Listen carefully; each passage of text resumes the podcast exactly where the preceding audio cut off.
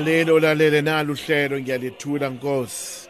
Inkanyezi yokusa kumsakazo lona esinikwe uNkulunkulu iRadio Veritas. Ake ulalele izifundo ngiyakubingelela sondela ukuthi nawe ube khona kuNkulunkulu.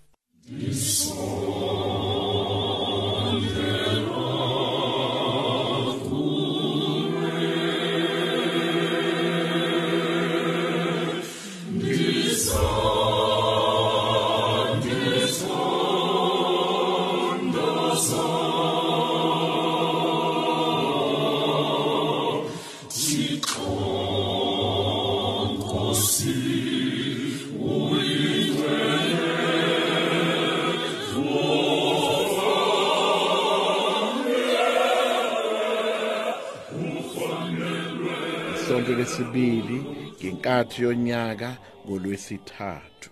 Isifundo sithatha incwadini yokuqala kaSamuel. Kuleyo nkathi uDavid wathi kuSaul hayibo masingangebhezeliswa ileli Filistini. Mina muntu wakho ngizakulwa nalo. uSaul wathi suka awunamandla ukulwa naleli Filisti. Wena ngumfana nje. Lokhu liliqhawe elifunde ukulwa kwasebusheni balo. uDavid wamphendula wathi inkosi somandla owangaphula ezidladleni zamabhubesi nezilo ozangisindisa ezandleni zaleli Filisti. Wayesethi uSaul hamba ke usomandla abe nawe. uDavid wathatha induku yakhe wazikhethela amatshe ayisihlanu abushelelezi emfuleni. Wawafaka esikhwameni sakhe. Wathatha indwali wasehlangabeza iFilisti. Kwathi iFilisti selimbona uDavid lamdelela ngoba wayelibhukwana emuhle ebukeka njengengane. iFilisti lamemeza lathi kuDavid nginja yini ukuba uze kimi ungiphathele izinduku na? Lamthuka uDavid isithixo zalo iFilisti laselimemeza lathi kuDavid woza la kimi. Ngizokuqhaqha inyama yakho ibe ukudla kwezinyoni nezilwane zasendle. uDavid waliphendula wathi wena uze kimi uphethe inkemba nomkhonto nesihlangu kepha mina ngiza kuwe ngegama lenkosi yamaviyo uNkulunkulu wempi kaIsrayeli oyijivazile. Inkosi izakubeka namhla ezandleni zami. Ngikubulale ngikunqume ikhanda lakho.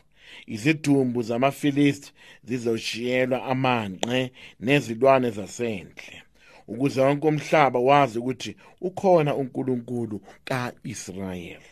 Nokuze lezi zimpi zonke zazi ukuthi inkosi somandla isindisa ngaphandle kwenkemba nomkhonto. Yinkosi esilwelayo. Izonikhaphela ezandleni zethu. Kwathi kuba iFilisti lisondele lihlangabezana noDavid uDavid wafaka isandla esikhwameni wakhipha itshe waliphonsa ngomfutho walishaya iFilista ebunzini. Itshe lalibhodloza ibunzi lawa ngobuso iFilisti lathi mbo! Kanjalo ke uDavid wanqoba iFilisti ngendwalo nentshe.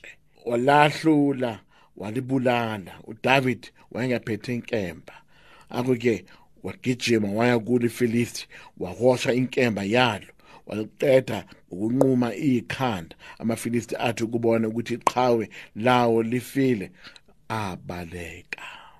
Nalo ke izwi lenkosi kabongwe uNkulunkulu. Mawubongwe inkosi nqaba yami. Mayibongwe inkosi idwala lami. Efundisa izandla zami ukulwa nempini eqinisa izingalo zami kulo isihlangene mawubongwe inkosi nqaba yami. Mandla ami nenqaba yami zikhoselo sami nomkhululi wami. Uyisihlangu sami engivikelwa yiso. Ubeka izizwe phansi kwami. Mawubonge inkosi inqaba yami uNkulunkulu ngiyakuhlabelela igama elisha. Ngikuhubele ngogubhu oluntambo ezilishumi. Kuwe onika amakhosi unqoba empini. Kuwe wamsindisa uDavid inceku yakho. Mawubongwe inkosi nqaba yami. Haleluya haleluya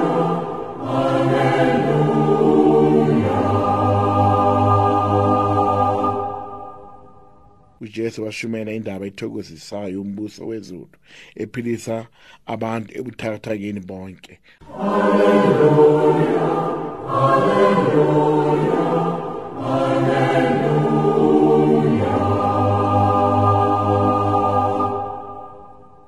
Inkosi ayibe nani? Ibe nomoya wakho futhi kufuka encwadini yevangeli njengoba ilotshwe nguMarcus umvangeli udumo alube kuwe Nkosi Kristu. uJesu wabuye wangena endlini yokusonta kwakukhona lapho umuntu ayenesandla esishwabene bamqaphela ukuthi uyamphilisa yini ngesabatha ukuze bambeke icala. Wasethi kumuntu osanda sishwabene sukuma ume phakathi lapho ke wayesethi kubo yikuphi okuvunyelwe ukwenziwa ngesabatha? Noma okuhle noma okubi na? Noma ukuphilisa noma ukubhubhisa na? Basimze bathula nje. Wathi ebabhekisisa bonke ngokuthukuthela edabukile ngenxa yokukhuluma enhliziyo zabo. Wathi kulomuntu selule isandla sakho. Waselula isandla sakhe saphila njengakuqala. Abafarisi baphuma base behlangana masinya nabakwaHerod befuna icebo lokuthi bangambhubhisa kanjani. Nalo ke izwi lenkosi mawudunyiswe wena Kristo. Empilweni yethu sonke sidinga ukuba uNkulunkulu asiphilise. uJesu emavangelini akhe seselo kunyaka omusha uqalile uphilisa abagulayo ukuze sikwazi ukuba nempilo enhle. Uma umuntu esiphilisa siphila kahle. Impilo enhle abanye abantu abayithandi abanye ukuba abanye baphile ngoba babheka ukuthi bona bangcono kunalabo abagulayo. Kukhona abantu abangazinakekeli. Umuntu egula kakhulu kodwa engazinakekeli akageze akadle uhlezi nje.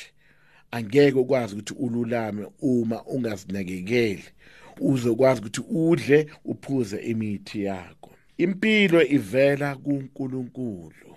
Kuyena osiphilisayo nokuba siphile kahle.